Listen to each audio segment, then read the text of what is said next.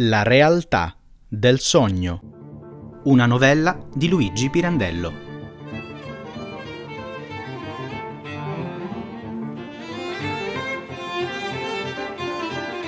Voce narrante Emanuele Capoano.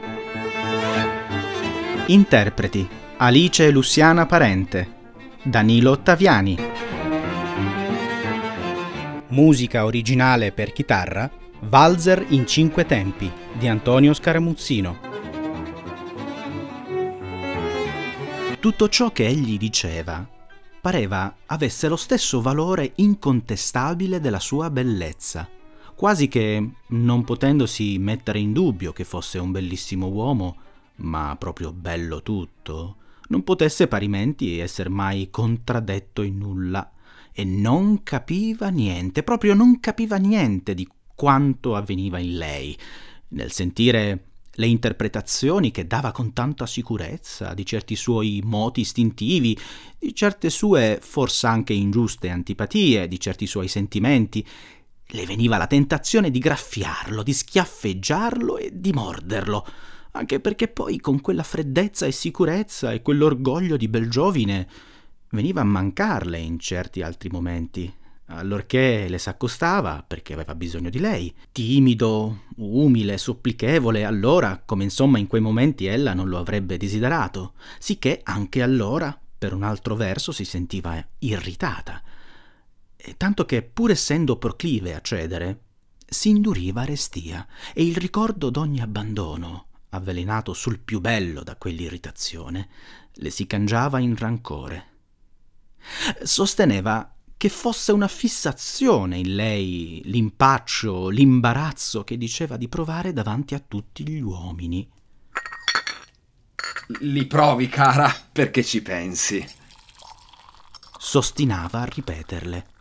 Ci penso, caro, perché li provo. Ribatteva lei. Che fissazione. Li provo, è così. E devo ringraziare mio padre, la bella educazione che m'ha data. Vuoi mettere in dubbio anche questo? Almeno questo no, lo spero. Ricordi? Ne avevo fatto esperienza io stesso, mia cara, durante il nostro fidanzamento, in quei quattro mesi prima del matrimonio. Non mi era stato concesso non che di toccarti una mano, ma neppure di scambiare con te due paroline a bassa voce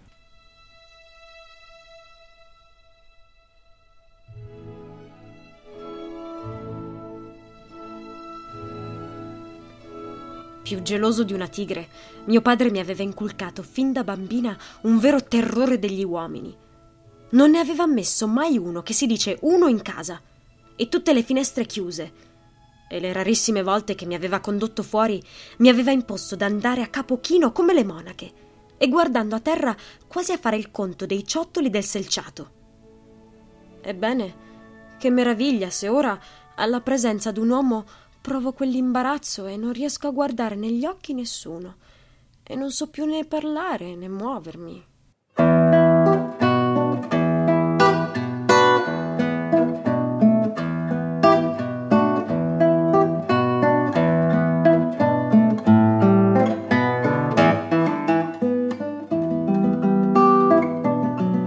Già da sei anni, è vero, s'era liberata dall'incubo di quella feroce gelosia paterna. Vedeva gente per casa, per via, eppure non era più certamente quel puerile terrore di prima. Ma quest'imbarazzo, ecco, i suoi occhi, per quanto si sforzassero, non potevano proprio sostenere lo sguardo di nessuno. La lingua, parlando, le si imbrogliava in bocca, ed improvviso, senza saper perché, si faceva in volto di bragia per cui tutti potevano credere che le passasse per la mente chissà che cosa, mentre proprio non pensava a nulla. Insomma, si vedeva condannata a far cattive figure, a passare per sciocca, per stupida, e non voleva. Inutile insistere. Grazie al padre, doveva star chiusa, senza veder nessuno, per non provare almeno il dispetto di quello stupidissimo, ridicolissimo imbarazzo più forte di lei.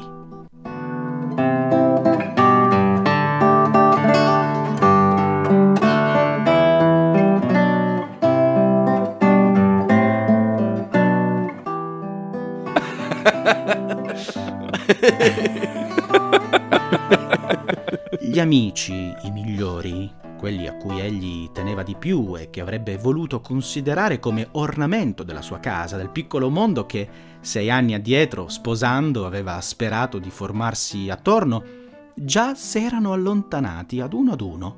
E sfido! Venivano in casa e domandavano: Tua moglie? Sua moglie se n'era scappata a precipizio al primo squillo del campanello. Fingeva ad andare a chiamarla Andava davvero e si presentava con la faccia afflitta, le mani aperte, pur sapendo che sarebbe stato inutile, che la moglie lo avrebbe fulminato con gli occhi accesi d'ira e gli avrebbe gridato tra i denti. Stupido! Lui voltava le spalle e ritornava di fuori sorridente ad annunziare. Abbi pazienza, caro. Non si sente bene. S'è buttata sul letto. E una, e due, e tre volte, alla fine, si sa, s'erano stancati. Poteva loro dar torto?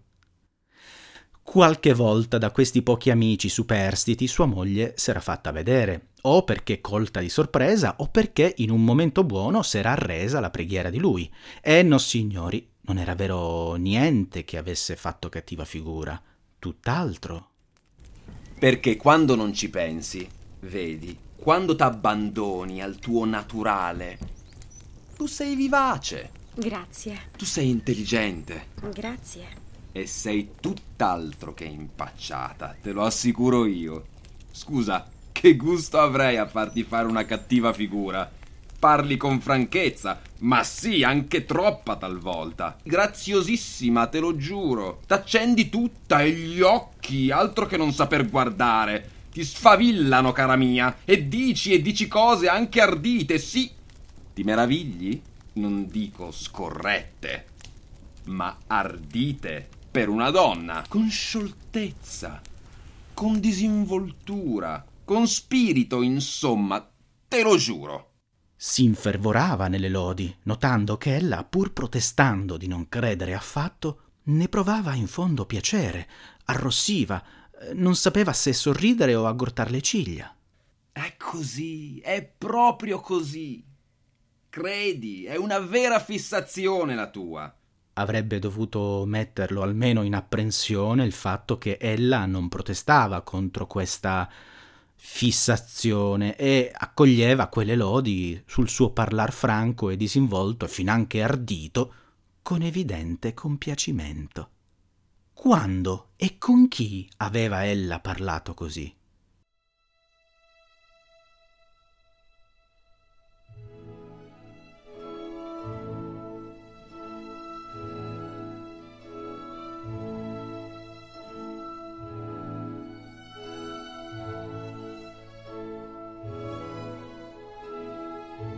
Pochi giorni addietro con l'amico prezioso, con quello che le era naturalmente il più antipatico di tutti.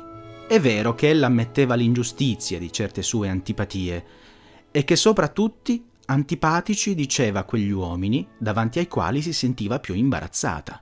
Ma ora il compiacimento d'aver saputo parlare davanti a quello anche con improntitudine proveniva dal fatto che costui, certo per pungerla sotto sotto, in una lunga discussione sull'eterno argomento dell'onestà delle donne, aveva osato sostenere che il soverchio pudore accusa infallibilmente un temperamento sensuale.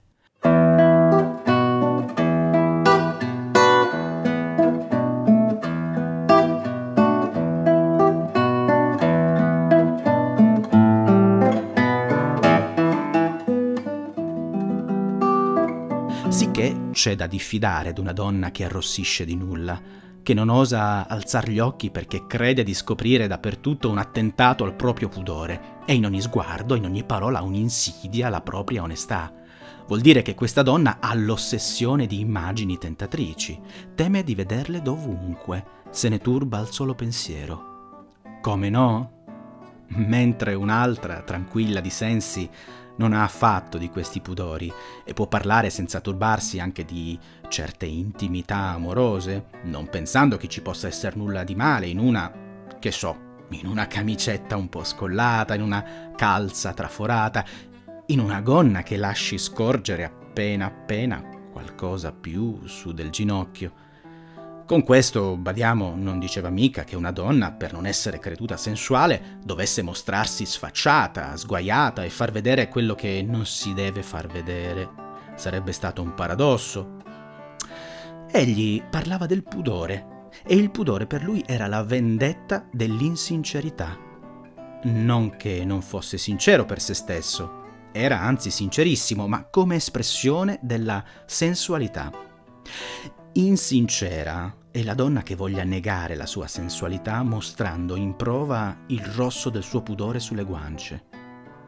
E questa donna può essere insincera anche senza volerlo, anche senza saperlo, perché nulla è più complicato della sincerità.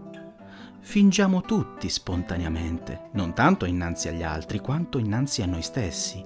Crediamo sempre di noi quello che ci piace credere e ci vediamo non quali siamo in realtà, ma quali presumiamo d'essere, secondo la costruzione ideale che ci siamo fatta di noi stessi.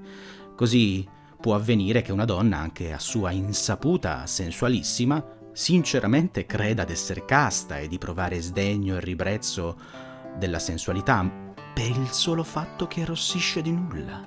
Questo arrossir di nulla che è per se stesso espressione sincerissima della reale sensualità di lei, è assunto invece come prova della creduta castità e, così assunto, diventa naturalmente insincero.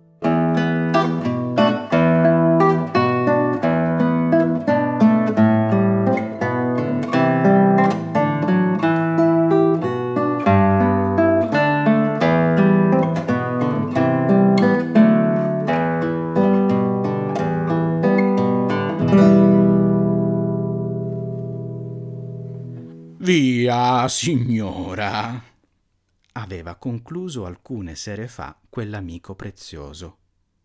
La donna, per sua natura, salve s'intende le eccezioni, è tutta nei sensi, basta saperla prendere, accendere e dominare. Le troppo pudiche non hanno neppur bisogno d'essere accese, s'accendono, avvampano subito da sé, appena toccate. Non aveva dubitato un momento, ella, che tutto questo discorso si riferisse a lei, e appena andato via l'amico s'era rivoltata ferocemente contro il marito, che durante la lunga discussione non aveva fatto altro che sorridere come uno scimunito e approvare. Ma insultata in tutti i modi per due ore. E tu? Tu invece di difendermi hai sorriso, hai approvato, lasciandogli intendere così che era vero quel che diceva.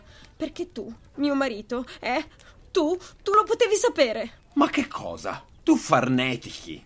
Io? Che tu sii sensuale? Ma che dici? Se quello parlava della donna in genere, che c'entri tu? Ma se avesse per poco sospettato che tu potessi riferire a te il suo discorso, non avrebbe aperto bocca. E poi scusa, come poteva crederlo? Se non ti sei mostrata affatto con lui, quella donna pudibonda di cui egli parlava. Non hai mica arrossito. Hai difeso con impeto, con fervore la tua opinione. E io ho sorriso perché me ne compiacevo. Perché vedevo la prova di quanto ho sempre detto e sostenuto, che cioè quanto tu non ci pensi. Non sei punto impacciata, punto imbarazzata. E che tutto codesto tuo presunto imbarazzo non è altro che una fissazione. Che c'entra il pudore di cui quello ti parlava? Non aveva trovato da rispondere a questa giustificazione del marito. S'era chiusa in sé, cupa, a rimuginare perché si fosse sentita così addentro ferire dal discorso di colui. Non era pudore, no, no e no, non era pudore il suo, quel tal pudore schifoso di cui quegli parlava. Era imbarazzo, imbarazzo, imbarazzo, ma Certo un maligno come quello poteva scambiare per pudore quell'imbarazzo, perciò crederla una... una a quel modo, ecco. Eh, se veramente però non s'era mostrata imbarazzata come il marito asseriva, e l'imbarazzo tuttavia lo provava, poteva qualche volta vincerlo, forzarsi a non mostrarlo, ma lo provava. Ora, mm, se il marito negava in lei quest'imbarazzo, voleva dire che non s'accorgeva di nulla. Non si sarebbe perciò neanche accorto se quest'imbarazzo fosse in lei un'altra cosa, cioè quel tal pudore di cui quello aveva parlato. È possibile? Ah, Dio no. Il solo pensiero le faceva schifo, orrore. Eppure fu nel sogno la rivelazione.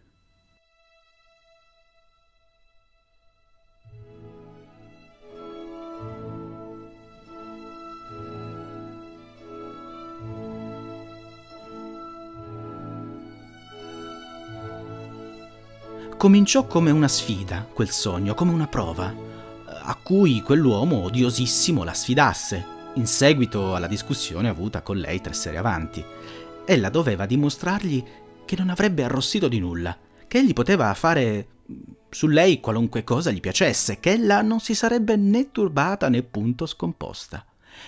Ed ecco, egli cominciava con fredda audacia la prova. Mi passava prima lievemente una mano sul volto al tocco di quella mano, sentivo di fare uno sforzo violento su me stessa, per nascondere quel brivido che mi correva per tutta la mia persona.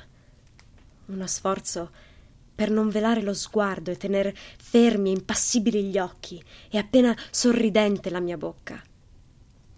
Ed ecco, ora mi accostava le sue dita alle mie labbra mi rovesciava delicatamente il labbro inferiore e annegava lì, nell'interno umidore, un bacio caldo, lungo, di infinita dolcezza.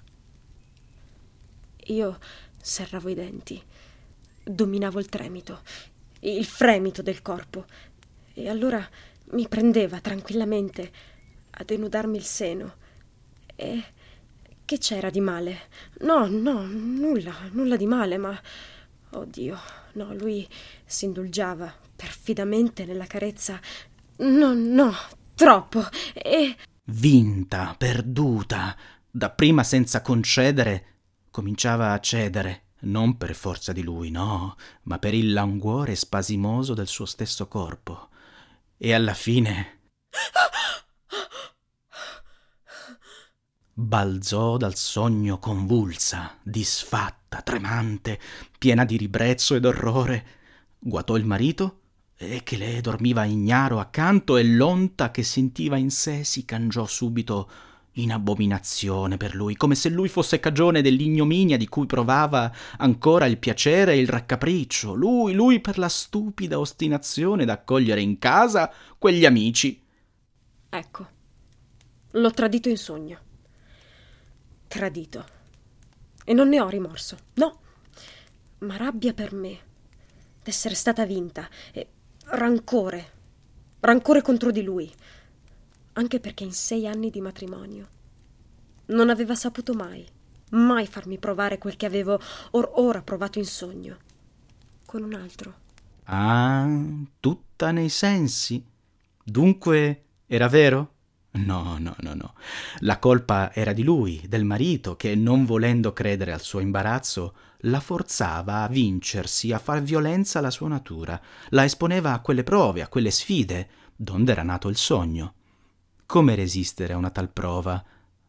L'aveva voluta lui, il marito, e questo era il castigo, ne avrebbe goduto, se dalla gioia maligna che provava al pensiero del castigo per lui avesse potuto staccare l'onta che provava per sé e ora?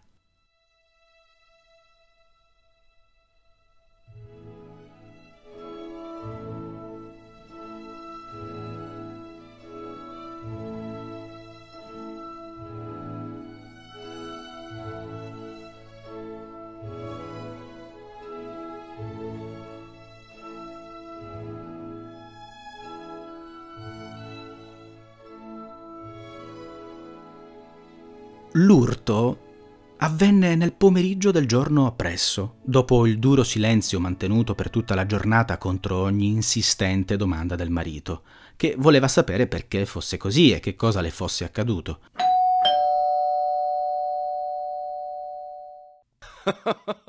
Avvenne all'annunzio della solita visita di quell'amico prezioso.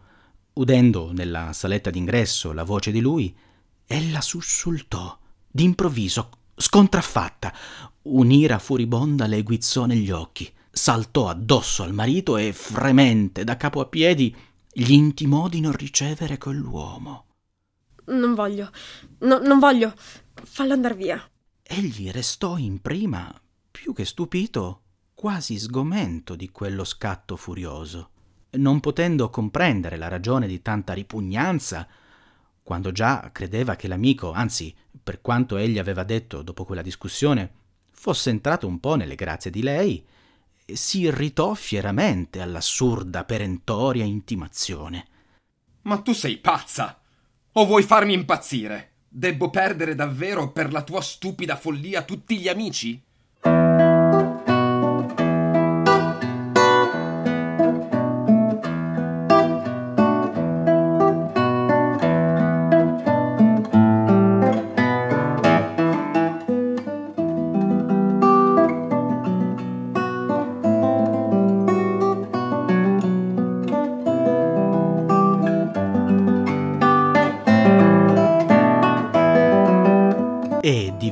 Divincolandosi da lei, che gli s'era aggrappata addosso, ordinò alla serva di far passare il signore. Ella balzò a rintanarsi nella camera accanto, lanciandogli, prima di scomparire dietro la portiera, uno sguardo d'odio e disprezzo.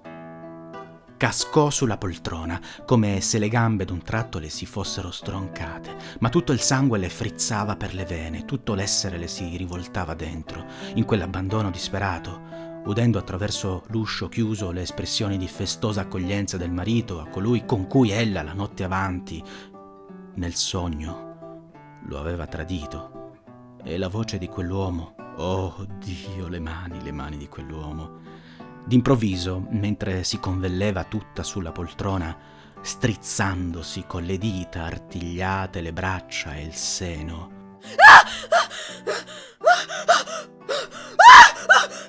Cadde a terra, in preda a una spaventosa crisi di nervi, a un vero assalto di pazzia. I due uomini si precipitarono nella camera, restarono un, un istante atterriti a vista di lei, che si contorceva per terra come una serpe, mugolando, ululando. Il marito si provò a sollevarla, l'amico accorse ad aiutarlo. Non l'avesse mai fatto. Sentendosi toccata da quelle mani il corpo di lei, nell'incoscienza, nell'assoluto dominio dei sensi ancor memori, prese a fremere tutto d'un fremito voluttuoso e sotto gli occhi del marito s'aggrappò a quell'uomo, chiedendogli smaniosamente, con orribile urgenza, le carezze frenetiche del sogno.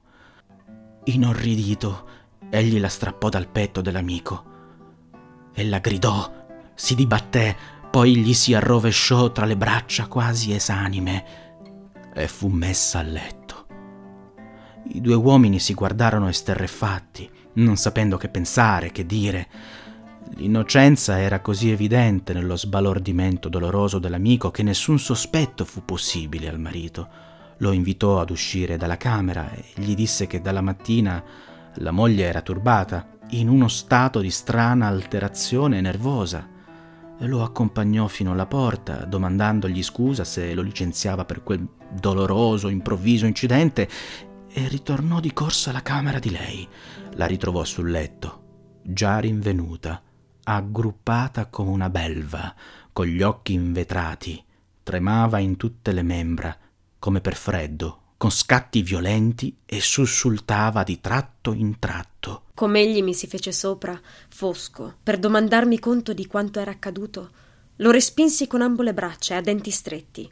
Con voluttà dilaniatrice gli avventai in faccia la confessione del tradimento. E con un sorriso convulso, malvagio, stringendosi in sé e aprendo le mani. Nel sogno nel sogno. E non gli fece grazia ad alcun particolare. Il bacio nell'interno del labbro. La carezza sul seno. Con la perfida certezza che egli, pur sentendo come lei che quel tradimento era una realtà e come tale irrevocabile ed irreparabile, perché consumato e assaporato fino all'ultimo, non poteva imputarglielo a colpa il suo corpo, egli poteva batterlo, straziarlo, dilaniarlo, ma eccolo qua, era stato d'un altro, dell'incoscienza del sogno. Non esisteva nel fatto per quell'altro il tradimento, ma era stato e rimaneva qua, per lei, nel suo corpo che aveva goduto, una realtà. Di chi la colpa? E che poteva farmi?